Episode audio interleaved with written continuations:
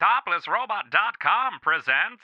Dude, Luke, the printer's still ah. busted, man. What the fuck?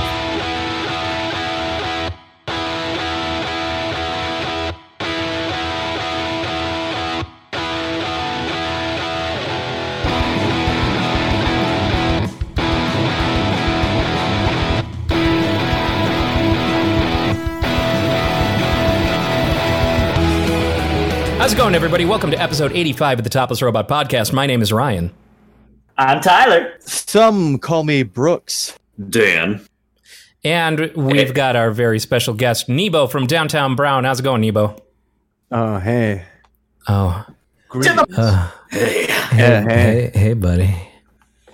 I like how Um, you put all of our uh, viewers on a like a on the spot there, just pointing at them. For you. so, it's been uh, yet another week. 720p. Yet another week of uh, sitting at home, um, Now working that, and or uh, not working. war- that warning's actually becoming more and more relevant because I'm completely losing track of days and weeks and months. So I do need the need this update that it has actually been A one week. whole week. Yep. which which cracks me up because even though yes you're at home, you still work. Yeah, but it's You still have days off. kinda yeah. But honestly that's the one thing that's keeping me in check is is I, I pick certain days to do a live stream and i pick certain days to release my podcast so that's like the only sense of schedule i have yeah. um because i'm not essential i'm definitely not working right now Same. Well, I'm a hero, so yeah, you are. i'm in the presence of heroes and I'm not really essential either. Most of my clients are gone. Yeah, he's just working from home. I, and uh, I program the internet, so Uh, you Still- program the.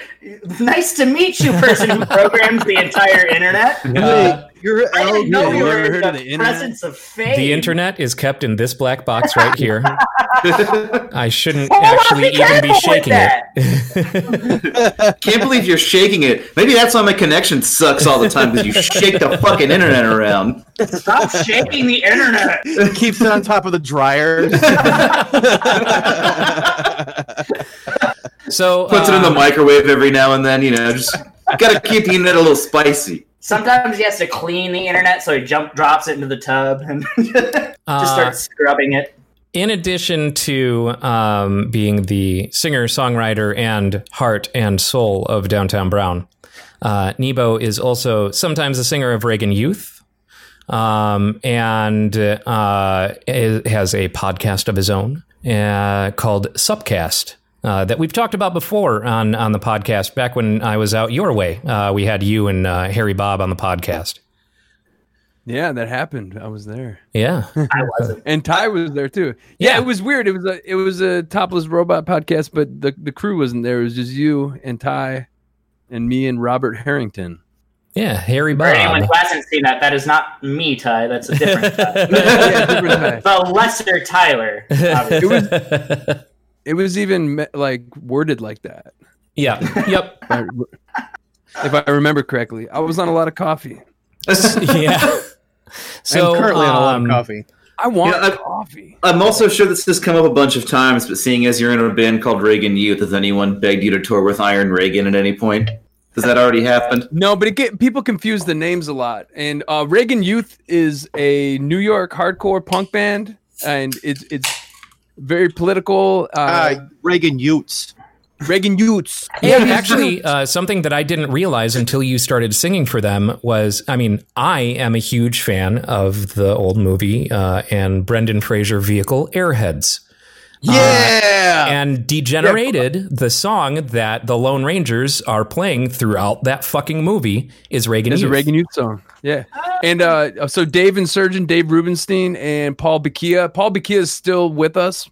He is he is currently the I th- well, he's one of two original members of Reagan Youth, and he he's like the he's like the lifeblood of that band. He's been keeping it going for all these years, and yeah, th- like he and Dave, Dave's Dave died in the '90s, but they they wrote that song, and yeah, it was immortalized in the movie Airheads.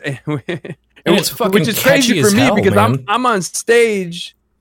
Like I just I I started performing with the band on accident. I was I remember I was sitting on the toilet and their bass player hit me up Oh, and, she, and she's like, "Do you want to do some gigs with us?" And I like in the past I'd driven them around as like a tour manager. Like I, I would sell their merch and drive them around and make sure that you know no one died. And uh, An I important was like, function. I was like, okay, yeah, like another tour. And she's like, no, like as the singer. And I'm like, what? You want me to sing? And then yeah, we just we did a tour in December, and it's wild, yeah, because I'm singing all these songs. but it's weird when when you are replacing like a- an iconic member of a sort of famous band. Um, let's just say the audience is not very welcoming, especially when No. Yeah, you're Blaze Bayley to them. yeah, no, pretty much. And they've gone through so many singers. They switch singers like every three months. So I'm just another guy that they, you know, that isn't as good as the original guy because, you know, of course, you prefer whoever wrote the music and performed the, on those original albums that came out in like the late or late 80s, early 90s. So I'm just, it's weird. It's weird being the guy that nobody likes because you're not the guy. So yeah. but it's But- it's an interesting experience. I'm I gla- I'm glad I did it. I don't know if we're ever going to go back to a world where we can perform live and shit.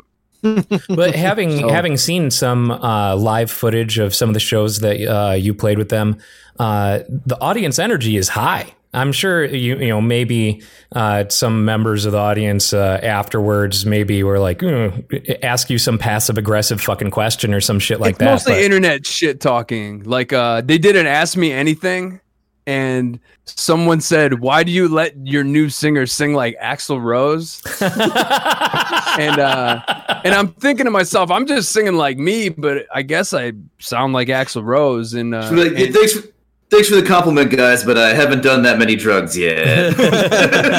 what was what just was don't, nice don't gain a lot of weight and start wearing yellow jackets. Okay.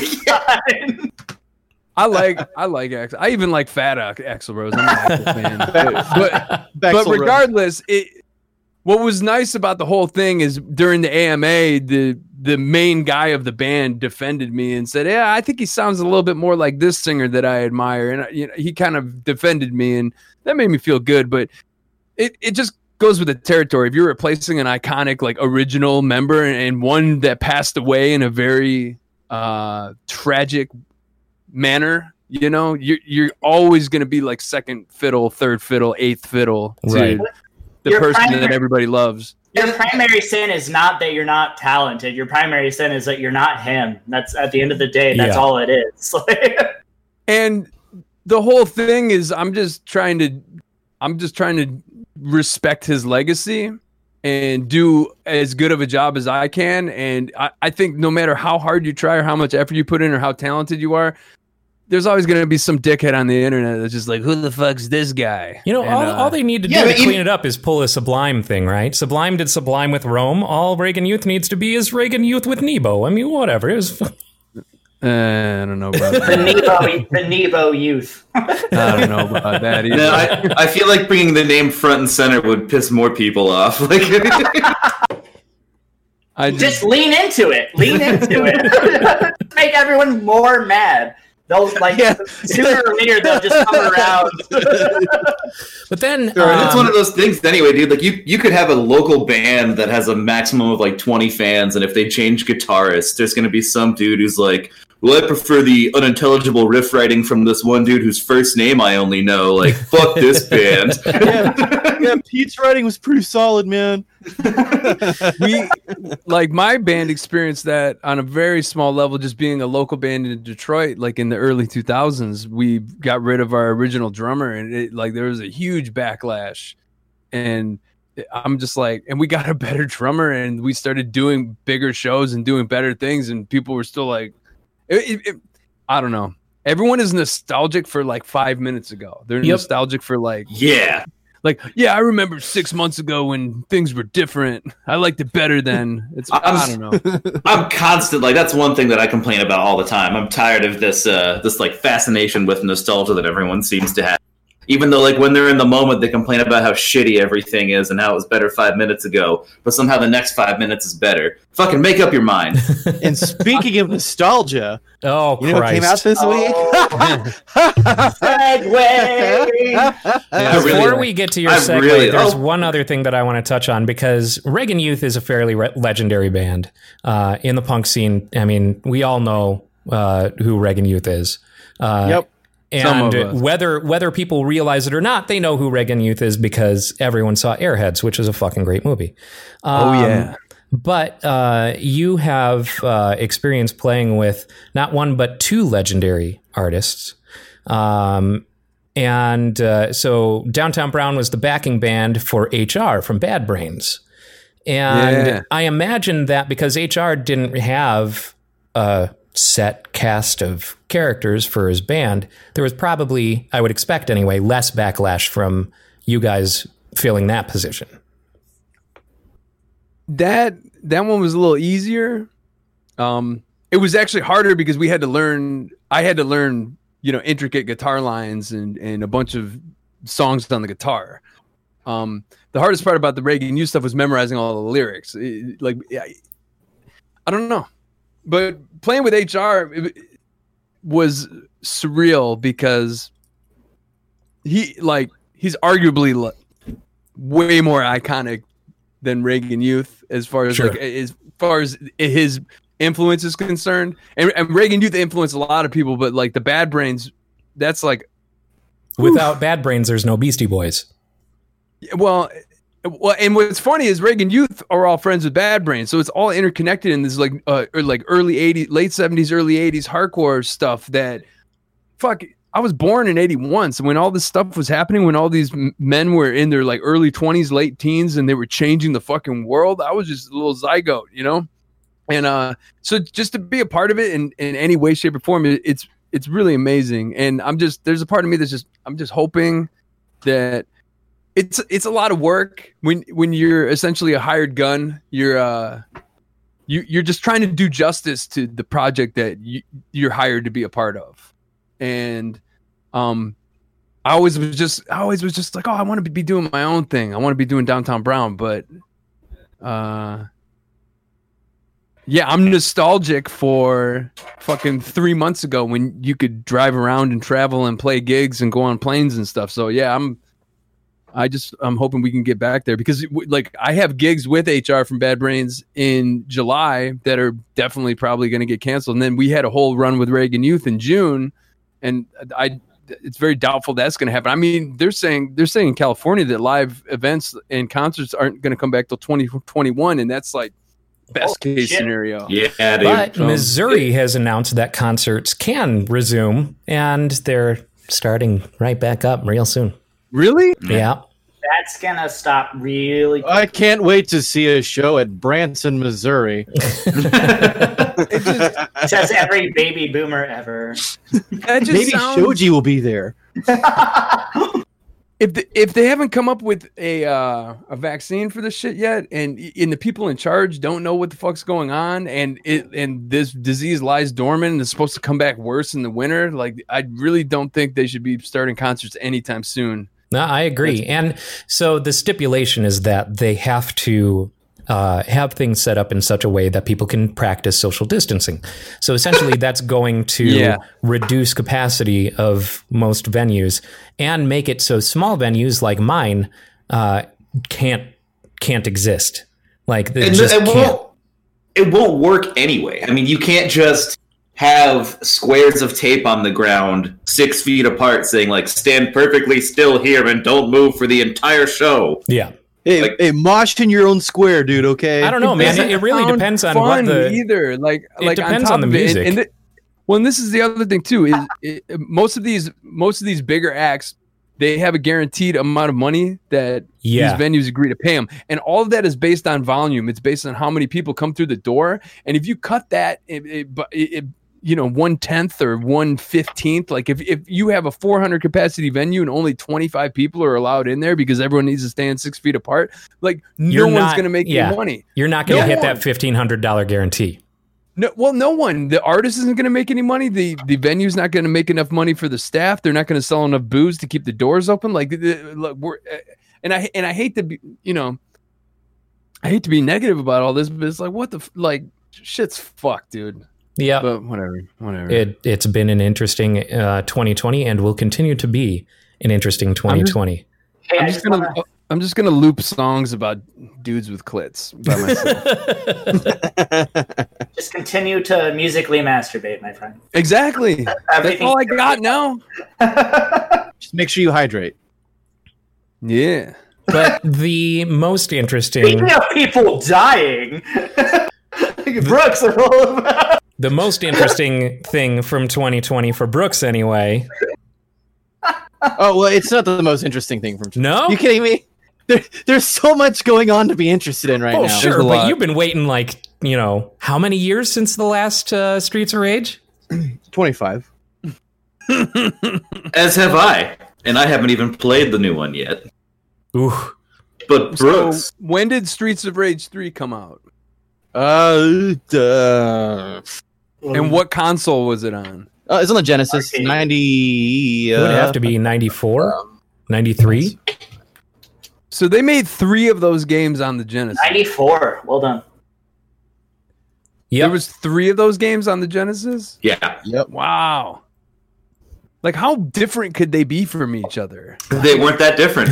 But you didn't you didn't need them to be that different. Well, I mean, You how different was through the Double streets Dragon and 1? Kick some ass. You know, same thing with Double Dragon. Same thing with, you know, Same You thing with a lot of Double Dragons. back in the 90s. Like, yeah. sequels were just more, More of the play. same. with with like, oh, here's an extra thing you can do. Or, Uh, or here's a new enemy type, or, you know, Yesterday's yesterday's sequels were today's DLC. Like, Yeah. yeah, come on. Right. oh, that makes sense. Like remember Clay Fighter 2 was like pretty much It was- just Clay it was- Fighter. it was Clay Fighter. character. Yeah. Yep. Yes. Yeah. Exactly. You might have dated yourself, my friend. dude i'm 39 i i remember oh, dude i remember when snes came out we actually went to the video store and we rented the console before we decided to buy it because it, it was just like we went to blockbuster and for for 16.99 you could rent an snes and i just remember being like ah. and then for christmas for christmas we actually got an snes and it it just it was mind blowing. This shit was 16 bit. Going from 8 to 16 was mind blowing. Yeah, dude. Star Fox, It was pretty rad. Star Fox on SNES, we were like, it's so 3D. Oh my god! But when you look Good at it now, you're just like, you're just like, there's triangles like doing. yeah, right. And I there feel was so much, bad. there was so much lagging. Like if you Yeah, were it's like- fighting a boss or something, It's it's like so two slow. frames per second. dude. I feel really No, bad. no, it's a good game. I was, I was two months old when the SNES came out. Jesus Christ. I was yet to be You're a little born. baby. I was I walked unborn. this plane.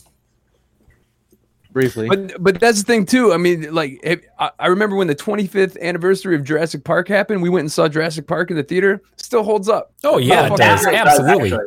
Well, that's And what then- they get for using practical effects too. Like those, those Yeah. you know, the dinosaur designs were fucking solid, and there's But no you- dated CG to fuck that up.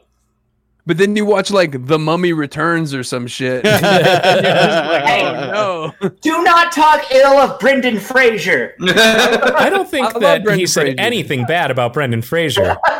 I'm just yeah. I'm, I'm just talking about dated. I mean, even even the CG in, in Terminator 2, like at the time, it was like whoa, but it's it's it's it hasn't aged as well as the Tyrannosaurus, big Tyrannosaurus face. Well, I always point out Mm, Lord of the Jurassic Park. Rings. Lord of the Rings. Like if you look at any other movie mix. that came out in 2001, Lord of the Rings is the one that's or that you utilize CGI and special effects. Lord of the Rings is the only one that fucking still holds up. Like Matrix, I think it's the second Matrix came out that uh, in 2001, Yeah, and the second Sounds Matrix right. looks like garbage.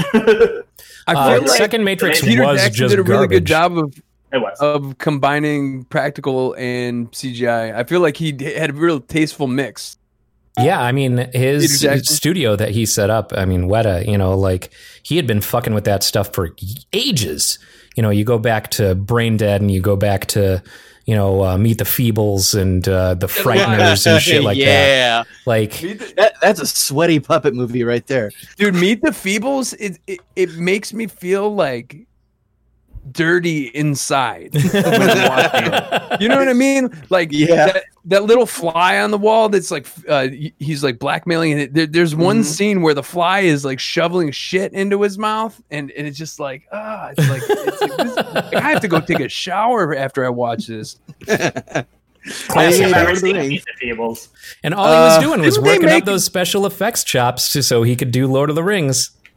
Didn't they make a like recently make a kind of puppet movie that had Melissa McCarthy in it? Yes, I can't remember what it was called, and it Oh, was uh, the, uh, did horribly. That Yeah, was I the one that was of supposed to be that, that got sued because they they billed themselves as like the rated R Muppets or something like that, right? Oh, really?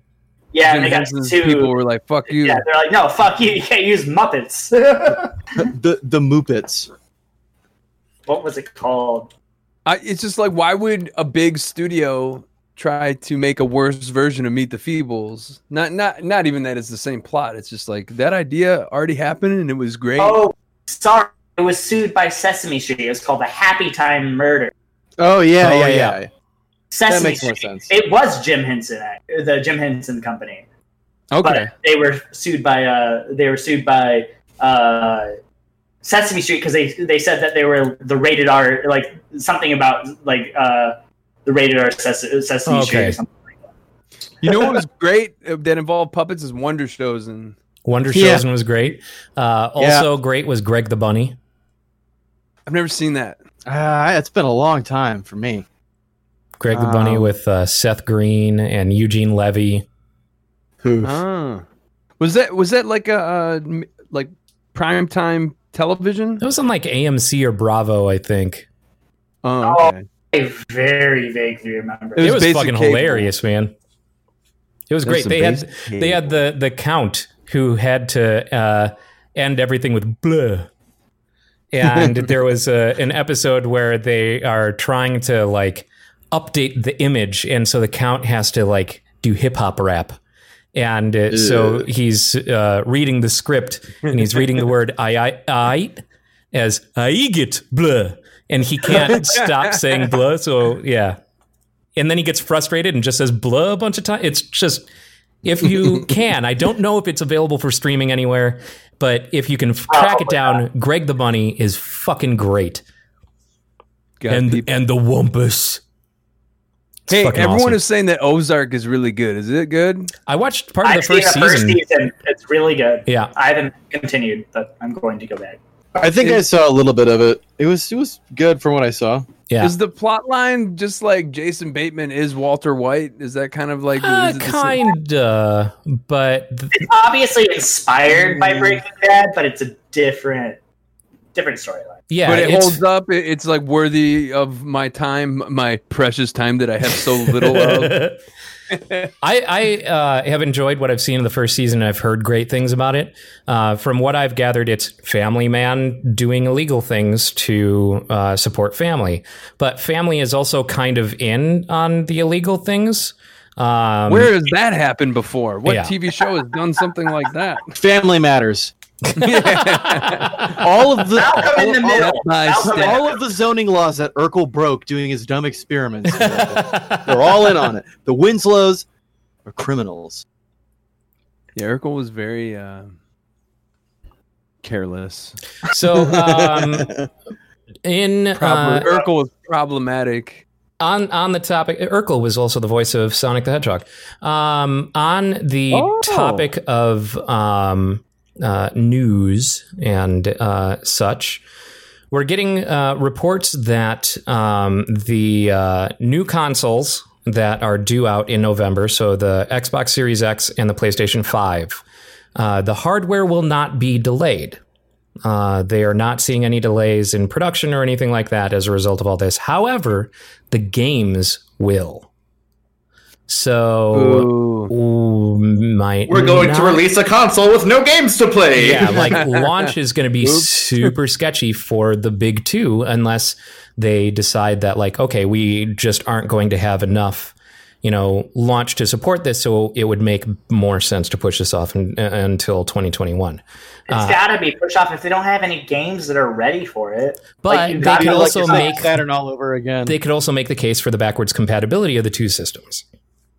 Yeah, but are they gonna? No one's gonna buy those the systems if there's no new games. Like the new games is the game is the system seller. It's not the system itself. Right. Yeah. there's no way that this is gonna they're gonna make enough money to justify putting it out. if they if they move forward uh, with launching in November, uh, I predict that it will be the weakest new console launch that we've ever seen. Which is gonna help Nintendo win the next generation of Nintendo's consoles. just surging, dude. Like fucking no one can find a Switch anywhere because the Switch is apparently the quarantine system of choice as well Yeah, as when- as Animal Crossing. when uh you know when we went into lockdown i remember my girlfriend was like i, I should buy a switch and she's like there are no switches So, Yeah. there you go They're gone. Um, in other news, um, Universal announced that uh, Trolls World Tour, the uh, Trolls movie Oh. sequel, uh, has come to you from Topless Robot first. done almost as well as the first Trolls movie. Uh, it did in the theater in its first three weeks. So they they had to do a digital only release um, because everyone you know all the movie theaters are closed down. And they saw um, like I think it was something like 106 million in their first three weeks versus 112 million in the first three weeks of uh, the first Trolls movie. And I just want to really quick point out, I didn't know that there was a first Trolls movie. oh I yeah, paid attention to movie re- uh, re- uh, uh, releases and whatnot. I did not know that the first Trolls movie existed. If they, if if it did not, if it didn't, if if it is being outperformed by the current Trolls movie, it's because of advertising more than the fact that I don't know. uh, Could it be yeah. that you just weren't the target demographic, so you didn't hear about it? Because I I, knew Disney about it a long you know time Tyler, ago. of course he's the Uh, target. yeah, he is the target No, demographic. that's fair. That's fair. That's fair. Your Facebook was targeting him I've seen so many trailers for the new Trolls movie. I did. I may, I don't remember seeing a single t- I trailer for the first one. Super remember a very very vivid. I mean, like Zac Efron's in it. Like it's it's got a whole bunch of big names in it and shit.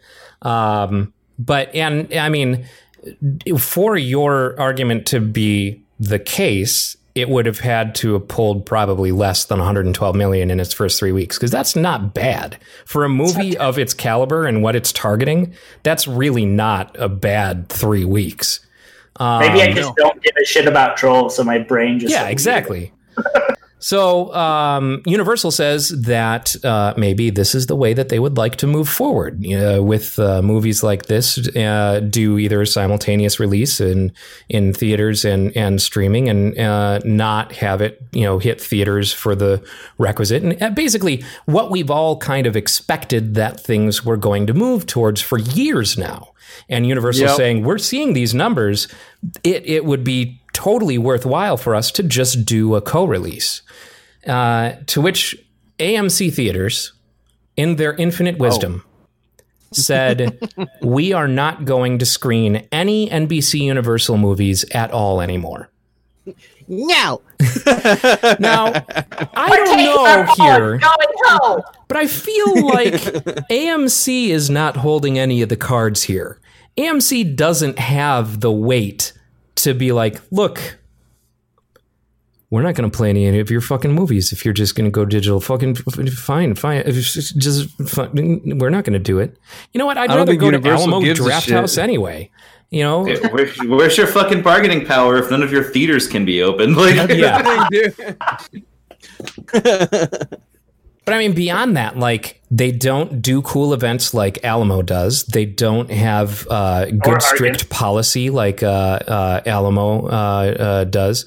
They're they can't. They don't. They're old and they're not aging well. They're not growing into this new era of digital distribution and you know uh, media and, and movies with the rest of us.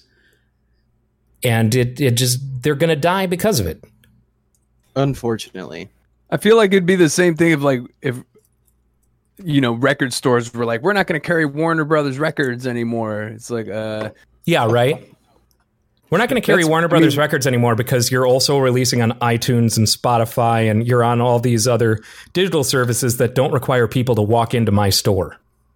but in order to keep your store open, you're going to have to play ball. Uh, Yeah. I, I, but yeah, the whole COVID thing isn't really, yeah, it's stupid. AMC's dumb. They're going to Yeah, regret that probably. I mean, and- you and I- know, what you I don't think have to do is grow with the times and do like Alamo has special events, you know, and uh, special screening events. Bring in they bring in guests for Q and A's.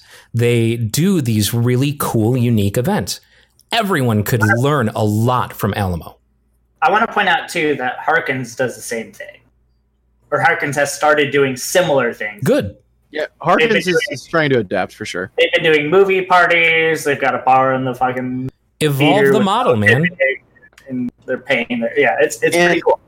and, and I don't think that um, you know companies like Universal don't want people to not go to theaters to see their stuff. It's just Right. they'll make more money doing it this way, and you know nobody wants wants the movie theaters to close because uh, it's it's an experience going to the movies. It's not Right. just you know I I can't.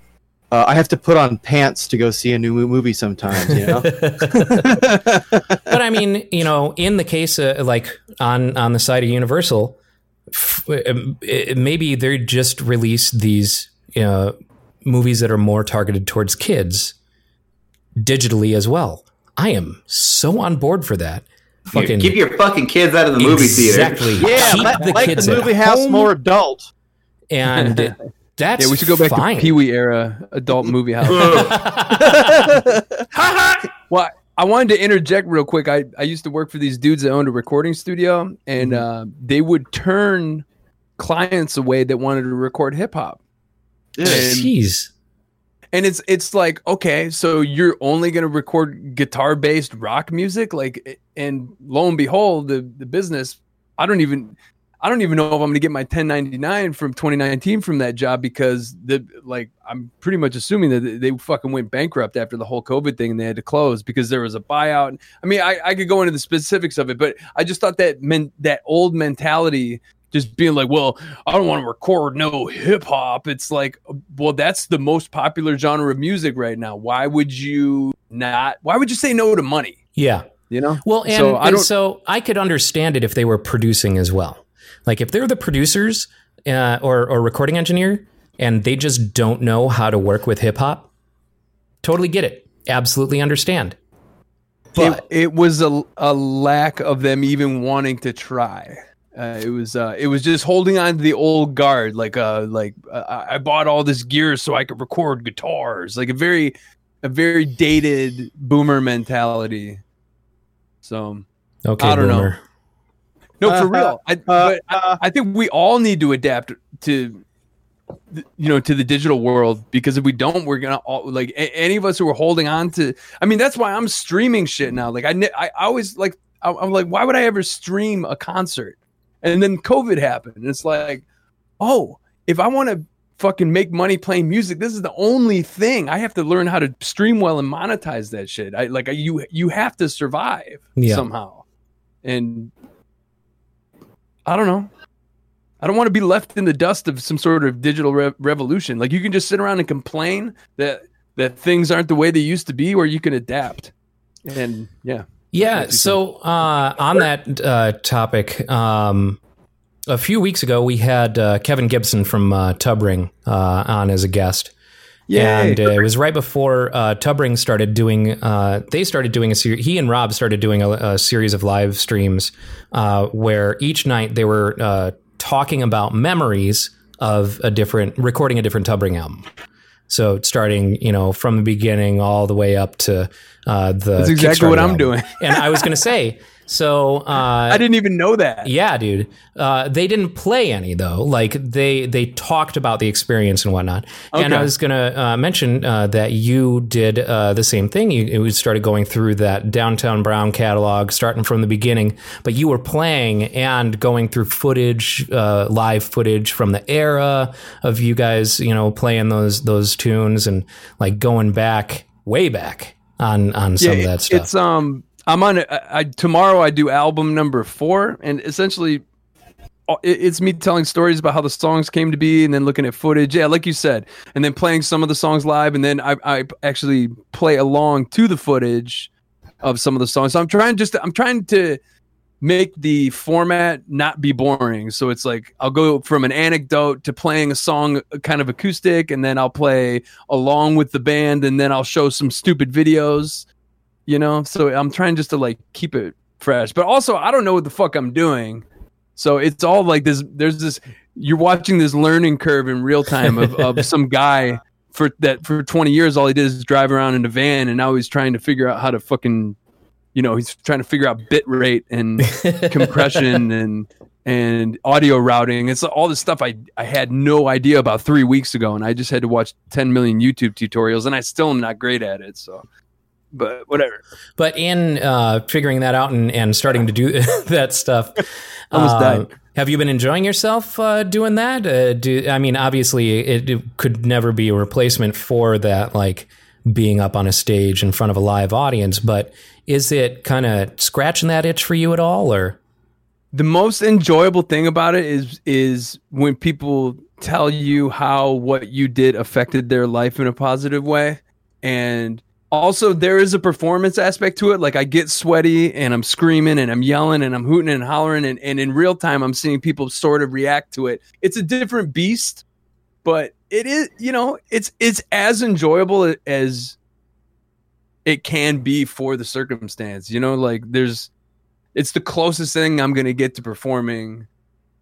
You know, For And- a while, anyway. yeah, because I'm not. I don't want to be on that bandwagon of Let, let's get back to regular life ASAP. I'm just like let's get back to regular life when they figure out a what the fuck is going on, how to combat it, and like I like if I don't want to go visit my mom until I know I can like hug her and not potentially kill her. Yeah, So yeah. yeah, so you know. Th- we gotta adapt, you know. If if I owned a recording studio, I would record hip hop music just because I know I can make a bunch of money out of it. And if you know, even if I was like some old head and I was like, "Uh, where's the guitars?" Fuck it, man. you know, money is money. You need money to survive. Yep. Yeah, fully agree. Um, what else? has Sorry for going off, guys. No worries, dude. I'm just What- like, what else has been going on this week? Um, Uh, I was made aware of some terrible Last of Us 2 stuff oh, like this week. As far as uh, like some, and uh, granted, this might be a little older, I guess, but um, somebody leaked a bunch of shit about uh, about the plot and uh, a bunch of spoilers and shit like that, and poorly written characters. Basically, it looks like The Last of Us 2 is kind of is going to be a flop. ooh, what is what is it? Is it video yeah. Mhm. or okay? What's the what's the Cliff's Notes version? What's, what, yeah, what's why do you think it's going to be a flop? I didn't heard anything.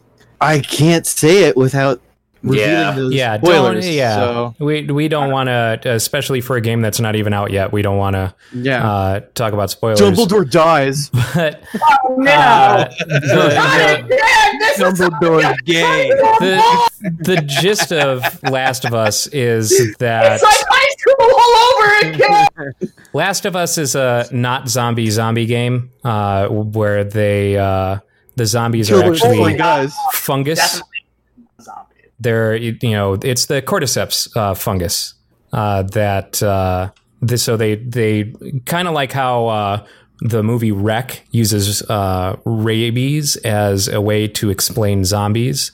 Um, the Last of Us uses the cordyceps uh, mind control fungus as a way to explain zombies in this universe. So they have like fucking gnarly ass, you know, fungi growing out of their heads and shit. It's pretty rad. It's like if yeah, Toad it's pretty looked brutal. like uh, he started doing a whole bunch of crack. and also like the reason the reason why bad writing would be a huge problem here is because the game touts itself as being like very story driven so for someone to leak that the character writing is bad and the plot's bad means like the big sell for this game sucks Yeah. I'm gonna wait and see if that's actually the case. Yeah, for Yeah. sure. Little, yeah, if, if you don't want it spoiled, then don't, don't read it. well, I feel like it's it's a little hard to judge based on like what, we don't 100 percent know that that's a Oh yeah, no that real leak. You know. that's it's all purely like speculative, and I always also would say that yeah, wait until the actual product comes out before you really make those judgments. Yeah. Oh yeah, But uh, depending on how credible that source is, it could be an ill omen for the future of that Yeah. game. Yeah. yeah. which is th- th- unfortunate. There was a bu- there's a bunch of drama about the leak because there was like maybe it was a disgruntled Naughty Dog employee, and then they confirmed that it was not. It was just someone, and I guess Sony has looked into it and taken care of it. So So Naughty Dog I got a is notorious for their crunch culture. Like they are real bad to their employees. hmm Go ahead, Nebo. I got a question about the Sonic movie. Okay. All right. We've all seen that. We can help. We're experts. Someone someone told me that the whole snafu with the bad design and the internet exploded. Someone told me that was all planned. It What very well think about that? could have been. Um, no confirmation on that though. But yeah, there is no confirmation. But Yeah, Like I- they like like they put out a really bad design on purpose just to get everyone talking about it. that judging- wouldn't surprise me. judging by their um their scene planning comps like uh the behind the scenes stuff the uh uh, they have uh, deleted scenes that are like only kind of half animated, and in those those comps, it's it's a blocky ass version of the original design. So I think that it, they fully intended to go forward with that original design. You sure they didn't just put that in there like the moon landing? You know, to fucking trick us all. Stanley, Stanley Kubrick came back from the grave to shoot the Sonic movie. I'm gonna pull a fast one on these motherfuckers. Uh, Sonic the similar one on the moon. Similar gotta the think ab- cat's think ab- butthole think about- cut, I want an original Sonic cut. But you, but that would be genius marketing. They're Oh, like, all yeah, right, I got this- absolutely. Like, like they're the board meeting. They're like, okay, we're gonna put out like an, the the design for what Sonic is gonna look like. Let's just make it really terrible, and everyone will freak the fuck out. And then when we actually like put it out, they'll praise us for for changing it. You know, See, The the one thing I always hold on to whenever it comes to something like that is if we had some evidence of like video game adaptations being historically successful, like successful in movies, cool. But they usually suck. So like that movie design, the old one, follows the pattern of video game movies being awful. So Yeah. I I believed that that was definitely their original intention. Like the backlash Yeah. made them change it. Except for Mario Brothers with Dennis Hopper. Oh, God. Yeah. I, is that even good? I haven't seen it in thirty. no, years. it's terrible. No, it's not. It's really bad. I bad. thought it was pretty terrible. And back everyone it's, was it's drunk like throughout legend, it's legendarily bad. Uh, in yeah. fact, People the, the talk about story behind that movie, like it, the it, there are YouTube videos that have been done about like interviews and uh, and uh, the story uh, behind that movie uh, being made, and it was cursed from the get go. Like it was yes. real bad, and everyone was drunk throughout the entire filming of it. Um, And everyone knew it was going to be terrible. the, uh, so an interesting point uh, with the Sonic movie, though, is that original design looked notoriously like the child in the Sonic suit uh, meme that has been around for fucking ever. And in the movie, they acknowledge the existence of the Sonic meme, the poorly car- uh, crayon drawn Sanic. So maybe it was intentional because but like, I just hear close things. I don't know man. what's valid. There's no way of knowing, and I, uh, in my perpetual cynicism, choose not to give them the benefit of the doubt. I don't. I do not believe they were that clever. Fair not enough. only not Yeah, only they got do I not believe not only do I believe that they're not that clear, but the amount of risk that goes into movie making. Like if you put out something the original like that and it just like how much money it costs to go into design and programming everything and uh, drawing everything that's going to be programmed into a CGI that, that's so much money there's no way that they were like, let's do a marketing gimmick based on and waste all of this money on the potential we'll get a little bit of extra buzz. Like there's Yeah. just That's a good it wouldn't point. Make any sense. I, I still want to believe. okay, Fox Mulder. The truth is out there.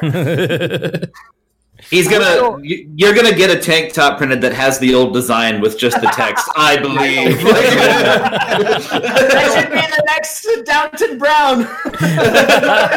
This Uh, is my other question: Was is it worth watching the Sonic movie? yes, I. Absolutely. Mm-hmm. get, Yeah. Get drunk first. Yeah. guess I I don't need was an edible. I don't really drink. So Okay. okay. Either Well, way. have Yeah. four out of four topless robots uh, agree. Um, I'm like a half agree. I got I got very drunk at the movie theater in preparation to see that because Yeah. I knew that if I was sober, I would have hated it. I It thoroughly enjoyed it. 3.5 out of 4 drunken topless robots. So, so Jim Carrey is Robotnik, huh? Yeah, and it's perfection. I- I- he's good. Oh he's yeah, the best Yeah. part of the movie. It's- Every time Okay. he's on screen, it's absolutely, brilliant. absolutely. Yeah, Yeah. it's like it's like classic '90s Jim Carrey revamp. Yep. It's nice. Alright. I love '90s Jim Carrey. Uh, other question: Have you guys seen The Lighthouse? Yes. Yeah, I have not yet. Is that gonna? If I'm already having a bad day, is that gonna make it worse? yes. yeah, Yeah. oh yeah. Yeah. Okay. That's what I've heard. Yeah. Okay, then I'll abstain from that tonight. It's a it's a fucking I, uh, weird one. I'm kind of angry today. I, I, recommend I recommend watching that movie with like a cup of coffee and the subtitles on, uh, and and trying to. Well, I also had a weird experience going to see the movie myself, but um, it. I wasn't expecting to see some of the things that I did, and uh, uh, particularly a, a certain actor who's playing Batman doing something uh, to enjoy his own company. So bring bring your coffee, bring your cigarettes, bring your existential dread. You'll have a good time. yeah, Yeah, because that because that was on the list that that summer. We ended up seeing Parasite and Oh, Parasite was fucking great. Oh, and Midsummer. Yeah. yeah. Midsummer. Midsummer Was like good.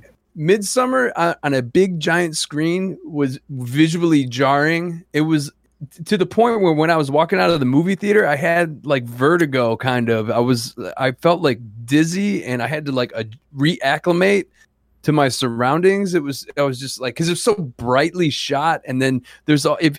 I don't know if you see that movie on a big screen, Midsummer. There's all types because they're always uh, drinking some sort of hallucinogenic substance. Oh, throughout the yeah, whole yeah. so the way it's shot there's everything's melting and kind of trippy like if you're on you know mushrooms or psilocybin or whatever and it it that movie whew. yeah. It was, walking out of that movie in the big th- th- like my girlfriend looked at me she's like what what the fuck did we just watch and i'm just like i don't know I fucking I, I loved that movie. I thoroughly enjoyed that movie. I know It that it's kind of um, I, I've been surprised at the mixed reception that it's received. Um, because I, i thought it was I really well enjoyed done it. I, I don't think uh, that it's a hereditary horror movie. as well it's i feel like th- that director what's that director's name Ari, I- isn't it? Folks, what the fuck is his Ari- name? Ari something yeah REM. REM Ario Michael Speedway. Stipe directed that Adios, Speedwagon. but yeah, but I feel like his movies Ari are Aster. look, Ari Aster. His movies are like psychological slow burns. They're Sure. they're- So the thing that killed Hereditary for me was learning that uh, the I haven't seen it. No, I'm not. alert. I'm not giving away anything away. I'll just say that he meant the entire movie to be taken at, at face value. There is no subtext. There is no, uh, you know, uh, there's there's nothing to think your way through.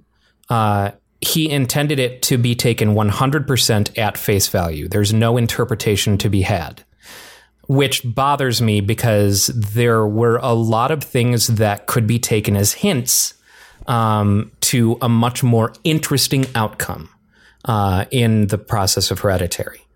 Uh, Midsummer, on the other hand, is pitched as a horror, but comes across more as a dramatic thriller to me. Uh, I I feel like Mid- Midsummer fits a lot of the folk horror tropes of like The Wicker Man and stuff like that. Sure. But I, I, I will also agree with you that it is. I, I wouldn't. It- It's I wouldn't just have it as horror. I would add a bunch of shit with hyphens before I would. Yeah. Yeah, Now, yeah. Question: Would I get my ass scared off by it? Yes. Okay. I mean, By that's a very low bar, though. Oh, okay. He's scared of birds. Shut up! There are bats. well, he. We all know that birds He's aren't scared real, of so- Angry Birds. The Angry Birds drink name- piss in the That's Angry what Birds your movie. weird name for bats is. There's a fucking bat. It was a bird. I'm holding on to that till the end of my days. It was a bat. You know what's weird? Like I, I, I used to not watch TV, but I watch a lot of TV now, like TV shows. Like I, I'm a big Sure. movie guy. Yes. Um, but uh, I'm running out of things to watch. Yeah, if you like, want, like new things to watch, like brand new stuff. Like I'm tapped. if you want to watch a show that lasts forever, watch Supernatural. Oh no, thanks. Mm, I'm- I'll pass. I'll pass. I started watching it again. I'll leave that to Jasmine. Jasmine would- can watch Supernatural reruns all the fuck she wants. Uh, you know, uh, that's that's fine. It's Supernatural as uh, uh, hmm. what's interesting is uh, you guys remember that there was the um, Constantine series, uh, the short-lived Constantine series with the amazing Matt Ryan. Holy freaking fruit. Apparently, more than one episode has the exact same plot as a supernatural episode. Yeah, Supernatural came first. Yeah, Supernatural came Was first. that but was that DC Constantine, more than one episode of Constantine has a mirror plot to a Yeah. supernatural episode. Yep. was that Marvel or or DC? Uh, it's Vertigo, Constantine. Okay, which so is DC. DC's, yeah, DC, one of DC's branches. Was it? wa- Is it part of the Sandman universe? I do Hmm. not know. He's probably had a team up with Batman at some point, though. No, Actually, I uh, think he is. I think he- there's a movie. There's Well, a movie where so- he shows up with the entire Justice League. He, well, Oh, yeah! he's, he's part of Justice League Dark. Mm-hmm. yeah. Because he shows up. There's the, with him and Yeah. uh, Swamp Thing. More like Justice League dork, am I right? oh. So who is Constantine? Isn't he like a fallen angel or something like that? no, uh, he is a dude who's trying to win his way back uh, into heaven for uh, things that he has done in the past, and he's trying to uh, find retribution in himself. You know, to to basically be allowed into heaven when he dies. Uh, Ah. But it, largely, he's an exorcist uh, who. you know- a witch. yeah, Is it good? I loved the series. what Have you never seen? it Have you ever seen the movie with uh, with Keanu Reeves? I've seen the DVD cover. that counts. Still counts. The movie. okay, so it's all ba- it's all based off the same character. yes, uh, the, and the movie there- and the TV series. right, but there are different generations of John Constantine, um, and uh, so it's it- you know the stuff that the Keanu film is pulling from is different than the stuff that the Matt Ryan stuff is pulling from. Uh, Okay. And the Matt Ryan is uh, uh, the TV series stuff is more in line with the Constantine that most uh, comic fans are familiar with. As fun Ah. as the movie was, this the Matt Ryan stuff is like he is a drastically better casting. Do you guys have have any updates on the on the new Spawn stuff that's supposed to be coming out? Do you know anything about that? I, haven't heard anything about it in a while. New. It's been a bit, but I will say I did back the new Spawn Kickstarter.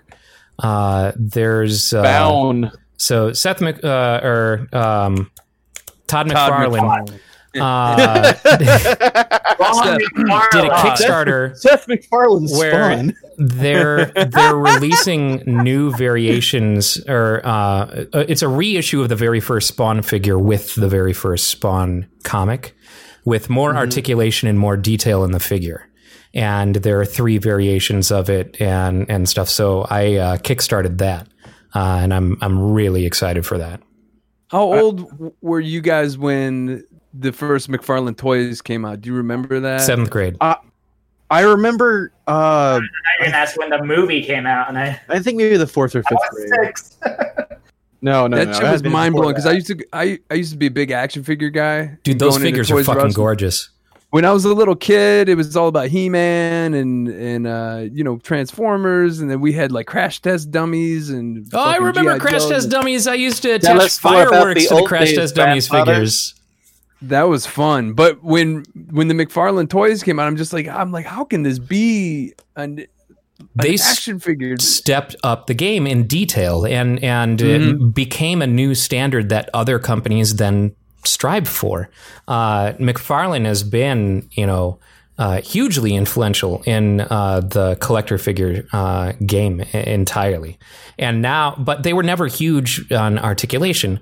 Now, like collector, you know, action figures have stepped stepped up in articulation and in detail. So you've got a lot of these Okay. companies out of Japan and stuff that are doing like butterfly joints on the shoulders and doing three, you know, point articulation on the knees and doing toe articulation and stuff like that that make them really posable and still very stable when when standing. So Yeah, because the McFarlane toys, at least the first round of them, I feel like they had little to no articulation, Oh, yeah. but great, de- but great detail. And that's how uh, they always were. I mean, even on Yeah. through like the Clive Barker series stuff that they were doing and and all that, articulation wasn't their their focus. The detail was fucking phenomenal though. And now with this new Kickstarter that they're doing, they're bringing all that articulation to their classic very first Spawn figure. So they're going to have the detail and the articulation. I'm really excited for it. That looks sick. the first the first one one of their their like when I noticed as like a kid in the store, uh, the first like McFarlane figure that I really took a good look at was the Metal Gear Solid stuff they did, um, and I was super impressed by that. I wish they would do some kind of like re-release of those, just because I don't want to pay a hundred dollars for one that's been beat to hell. Yeah. Uh, but you know, they love it, I guess. So they're that much of a collector's item, the Metal Gear ones. hmm I would Metal say- Gear I Solid mean, stuff even- is always expensive for some reason. And I mean, I feel like all of the old McFarlane stuff is is pretty uh, high on the collectability scale. Like they were also one of the first American companies that I can think of that were producing uh, anime figures. So they were Mhm. they did Vash uh, the Stampede. They did uh, Trigun figures. They did um They also couple did some Akira too. stuff too, right? yeah Uh, yeah, uh, I, I occasionally see uh, see some like some of the Akira stuff floating around in the record shop, but it's always too expensive, you know. So Yeah, I mean, I I bought you know some Trigun figures uh, back when they first came out, and they were just gorgeous detail, and it was cool because I was super into Trigun at the time, and you know there was there wasn't a lot there most of the mainstream American figure companies were not focusing on detail. They were not focusing, uh, certainly not focusing on any you know media from Japan. So it was cool to, and when these things were coming out, I was working at Suncoast Video, where we were carrying these figures. So it was, I, you know, I'd get to see them come in. That's the like, only "Oh!" that's the only reason I went into Suncoast when I was a kid. I was just like, I want to go look at the at the at the grown up action figures as I, as I call them. I love like- Suncoast in the mall, man. I used to go in there and get. I used to get uh, Richard Roundtree VHS tapes because they had whole, they had the whole black exploitation from the '70s collection there, yeah. where they they had just had all the you know these classic movies. A lot of nerdy shit in Suncoast. It was one of my uh, favorite jobs. Um, and it was like, now that I think about it, probably the only real national chain that um, had a lot of the shit that it carried. You know, nowadays you can find it locally, like out here, we've got Zia. Uh, which has a lot of the same kind of nerdery focus, uh, along with you know music and and all that sort of thing. Um, but that wasn't a common thing. Like Suncoast had it, and that was it. You know. They had a lot of uh, the early Mystery Science Theater VHSs there too. Yep. I will I will never have a complete collection because all Mystery Science Theater physical media is like hell, super expensive for some reason. Really? Really? Yeah, li- like like getting a hold of of like you can get a lot of the old like the DVDs like uh the DVDs will have like uh like a handful of episodes um but to get like Usually a whole three set apiece. Yeah eh, but but to get the whole to get a whole set though cuz like uh I've seen some of those uh DVDs be fairly expensive so What about Right. the VHS? Because I literally have sets of those in my mom's house in Michigan. yeah I don't know uh The I, re- I I have a VCR Thinking about the resale value on some Dude, I got an VHS eBay tapes? account. I'm, I got, I got, I got a gold star, man. Got to get rid of them VHSs. I got pod people. Hey, this is the, we're in the quarantine. Getting rid of old VHSs is perfectly acceptable. yeah, right. I've been, yeah, I've been eBaying. I got myself a new camera. I, By the way, totally random. Actually, kind of a callback to earlier. I looked up news on the new Spawn movie. It is in limbo, and there's not any more news. Uh, Other than Marlon has, has not. what about the uh, the animated series?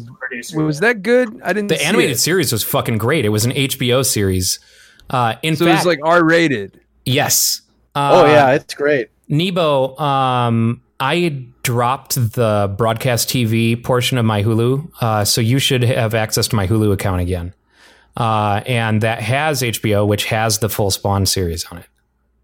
Dude, if you I, you need to resend me the Yeah, uh, yeah. credentials. So I, I fucking last time I was out in California in January, I gave Nebo my my Hulu account information, and then shortly after, so I could watch the Oscars, I added live TV to it. Apparently, adding live TV to it, uh, it boots you if you're not watching from the zip code that you registered from. It's the state. I don't think it's the zip code. I think it's the state. Oh, really? Because the prompt it gave me, I think I screenshotted it to you. It said it said you were in the wrong state. Huh. That makes sense. It's probably because Hulu offers a lot of live sports, and like the the live service offers a lot of live sports, so they have to be really careful about who's watching from where Yeah, because they makes sense. Sports sports uh, media has uh, local specific deals on. Yeah. Speaking of sports media, uh, uh, my coworkers like to leave on ESPN sometimes at, at work, and it's just funny hearing the shit they're trying to talk about just to stay on the air. It's so good. It's so bad. It's so good. It's so bad. it's really bad. Yeah, I'm just gonna sit here in this chair and field my opinions about specific players for about 40 minutes until someone comes to rescue me. That was the most al- alarming thing that happened when right before the pandemic really hit and they shut everything down as I was on when- tour. Yeah. And When they they, canceled started the NBA. shutting down uh, seasons, that was intense. I was like, this. I was like, I started getting panicky. Yeah, I did you end up? You like- were out with Guttermouth uh, at that time. Uh, did you have to kill any of those gigs, or Just one. really? We had a, we had five tour dates booked and we played four of them. The fifth one was singing the national anthem at the NBA game, right? Yeah, yeah. that was the money one too. That was the what what they call the anchor date, and we had to no. That would have been yeah. Mark from uh, Guttermouth singing the national anthem. right before he kicks a woman off the pitcher's mound. Yeah, you know, he, has been. He's actually a really sweet guy. Um, that was a really cool experience. I know that he's he's actually a good dude, but he's one of at least three, four punk frontmen that I can think of who, uh, within so many years, got called out for uh, violence against a woman specifically during a show. Well, let's just put it this way: when we were on tour, there there was there And I was think his his shit was at the Hodi in in fucking uh, Fort Collins too. Oh, wasn't Joe talking about that? Mohawk Joe. Maybe. Yeah, I, I think he uh, posted footage of it because he used to live in Fort Collins. I had I had been at the Hodi. One of the one of the bartenders uh, at the Hodi uh, uh, came up with uh, what became my favorite shot that I everyone hates when I make them do it with me. What's in it? It's uh, half whiskey, half peach schnapps, and a healthy dose of Tabasco. I I think, think that the, the, I think the the schnapps yeah. would offset the harshness of the whiskey. I think that Yeah, I probably love it, man. that. I fucking love it. But when I ask someone, I tell someone, you know, how to make it and, and what to put in, and they're like, "What the fuck are you asking of me?" I saw some weird thing on the on the internet recently that, that people are mixing beer with milk. No, uh, yeah, did, did you see that floating around? no. I I'm like, who makes this beer with milk? So yeah, to, to me, peach schnapps, whiskey, and a little bit of Tabasco, I would drink the hell out of that if I was still Charlie, drinking. Charlie from Always Sunny, like it's, it's- we got milk steak, but now we're gonna do milk beer. milk beer. I mean, All I guess right. it's milk stout. so we have uh, gotten to the end of the podcast. Uh, Nebo, at the end of the podcast, I tend to, uh, we usually go to uh, the subreddit Ask Reddit and uh, uh, pick out a question for all of us to answer. And I think that's something, it's super simple. Is sometimes we get some that are like, okay, uh, how can I come up with uh, the best joke for this? And uh, sometimes it's a little bit more introspective. And sometimes it's just straight up uh, uh, a normal fucking question. Like uh, this one here, I felt like uh, was a, a good one right now. Uh, how do you find new music?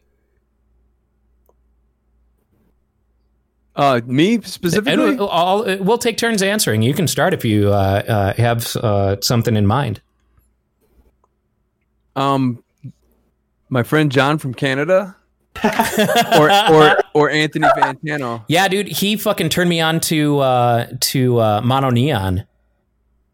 Yeah, he turned me on 100 gecs, and it's uh, been a fun ride. So I, uh, yeah, it's it's always either a friend or or someone talking about music online. Pretty simple answer. Um, Uh, Yeah. Oh, sorry. Go ahead. I didn't mean to catch you. oh, you know, I don't know. I'm done. it's pretty simple with me.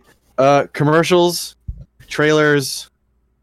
Sometimes movie soundtracks will get me into like an artist if they feature like a song from someone I haven't heard of. Oh, sure. I have a I have a very long and tragic backstory that about my getting into music. So I'm just not going to go into that right now. uh, and um, my uh, well, these guys and my roommate Zeke. It's Yeah. Pretty much like, uh, oh, I can't believe you haven't heard this. Here we go, and it's just like, oh, okay, well. Yeah, my favorite thing. I've, I've I actually like the Spotify Discovery. Like it's uh, you can get some interesting random shit on there a lot of the times. But my biggest one is just I love just hanging out with people and doing the okay. I'll play a song, you play a song, we Yeah. play a song, and kind of go around in a circle and just hey, here's, Yeah. here's a song. It's so much fun. It's a great way to spend a night. You just kick back a few beers or some scotch or whatever, and you just listen to random music that everyone wants to play. As great. soon as we're all able to be in, in the same room again, I need to have another one of those parties. I've had a couple of those parties with uh, Dan and Zeke and Brooks, but no Tyler. I don't think yet. No, except maybe maybe you were on the first one. We, I, I know that I haven't had all three of you guys in my in my house at the same time. Yeah, I've only that's had true. com- combination of two. It's okay, Ryan. We all know that you don't like me. Make it happen. Who is that that keeps talking? Uh, I don't know. Just Why looks like a bundle of Tired pixels to me right now. How about you, Dan? Uh, aside from like the expected thing of the trusted opinions of people who know my taste, um, I like going on deep dives. So like any any sort of program that allows you to listen to something that's related to the last thing you listened to, and I just keep going deeper and deeper and deeper, and I always find myself somewhere completely unrelated to where I started, and I try and like find the most like cursed band I can listen to. Like that that's where it ends. Like when I get to a point where something is just so fucking weird or terrible that I finally like snap out of it and go, "Man, this sucks." That's the end of my that's the end of my deep dive, you know?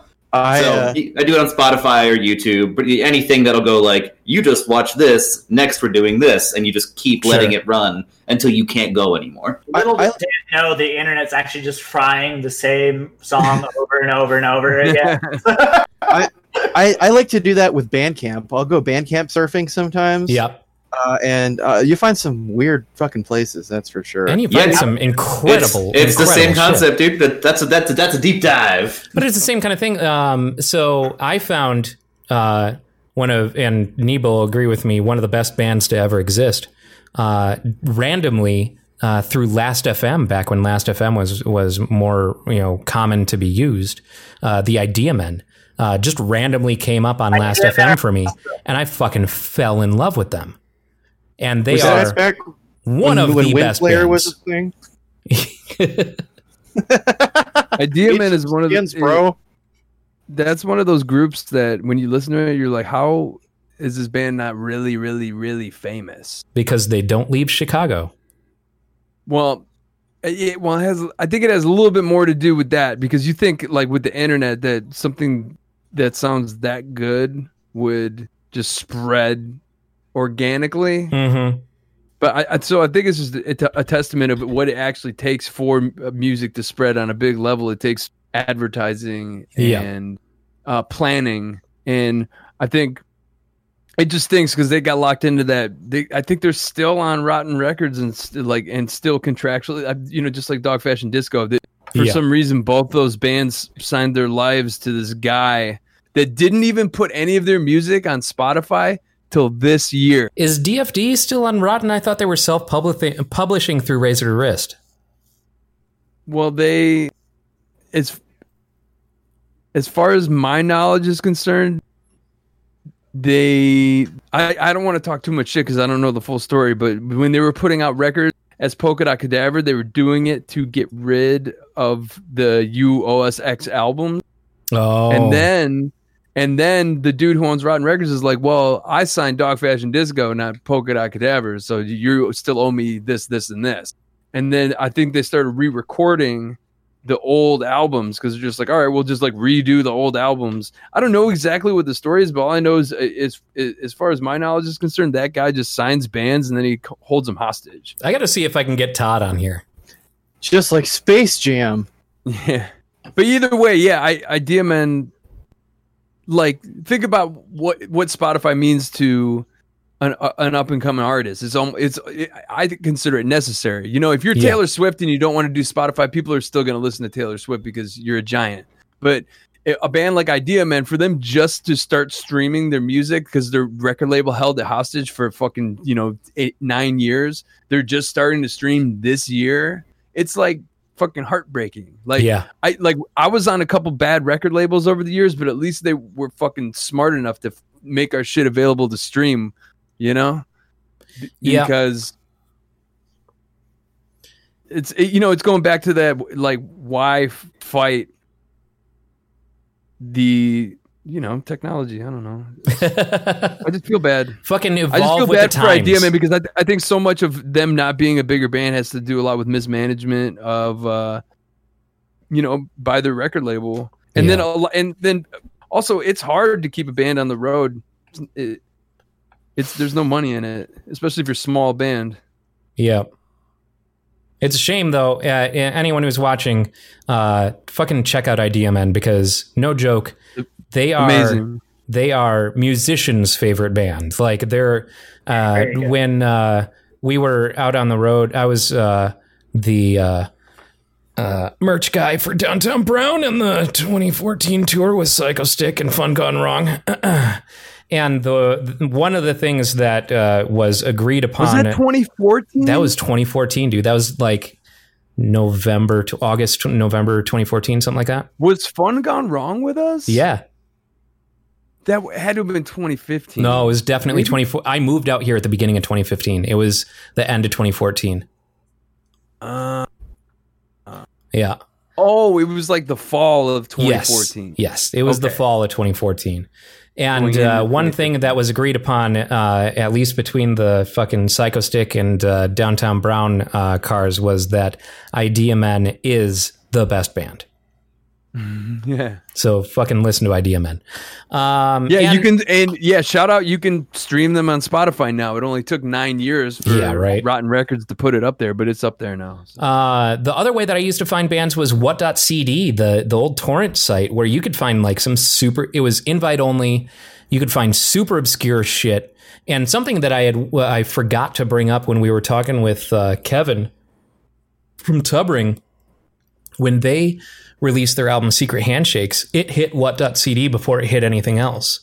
And so when he and I were talking, when they like they did three fucking tour, you know, tour dates to in support of uh, that uh, that album, and one of those dates was in Madison.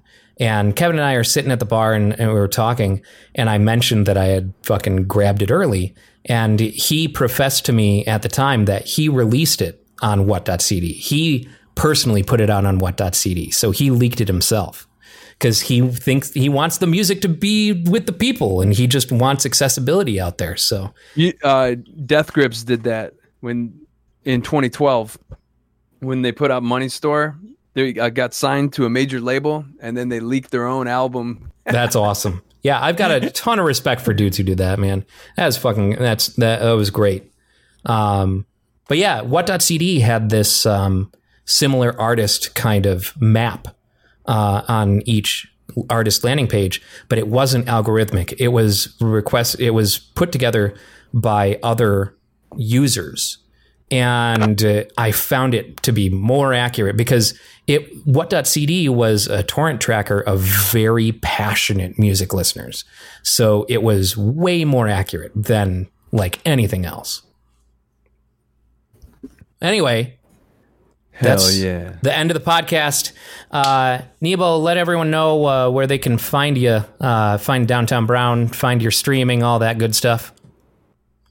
Uh, my podcast Supcast with Neil P is on YouTube and Spotify and Apple Podcasts. Just type in Supcast and Neil N E I L, and you'll find it. And then my band Downtown Brown has been around forever. If you type Downtown Brown in Google, we're everywhere. Uh, it's pretty easy to find all that stuff. And there's a ton of content. There's seven albums worth of music and a bunch of music videos, and a bunch of dumb shit. So Jeff, and, and, yeah. Reagan, Reagan Youth is a thing, and HR of Bad Brains are a thing as well, and I'm involved with them. So Hell Awesome. yeah. Thanks for being on the fucking podcast, man, and uh, thank you everyone for watching and or listening. We'll see you next week. Topless Robot. Yeah. Oh my god, I'm about to fucking piss my pants.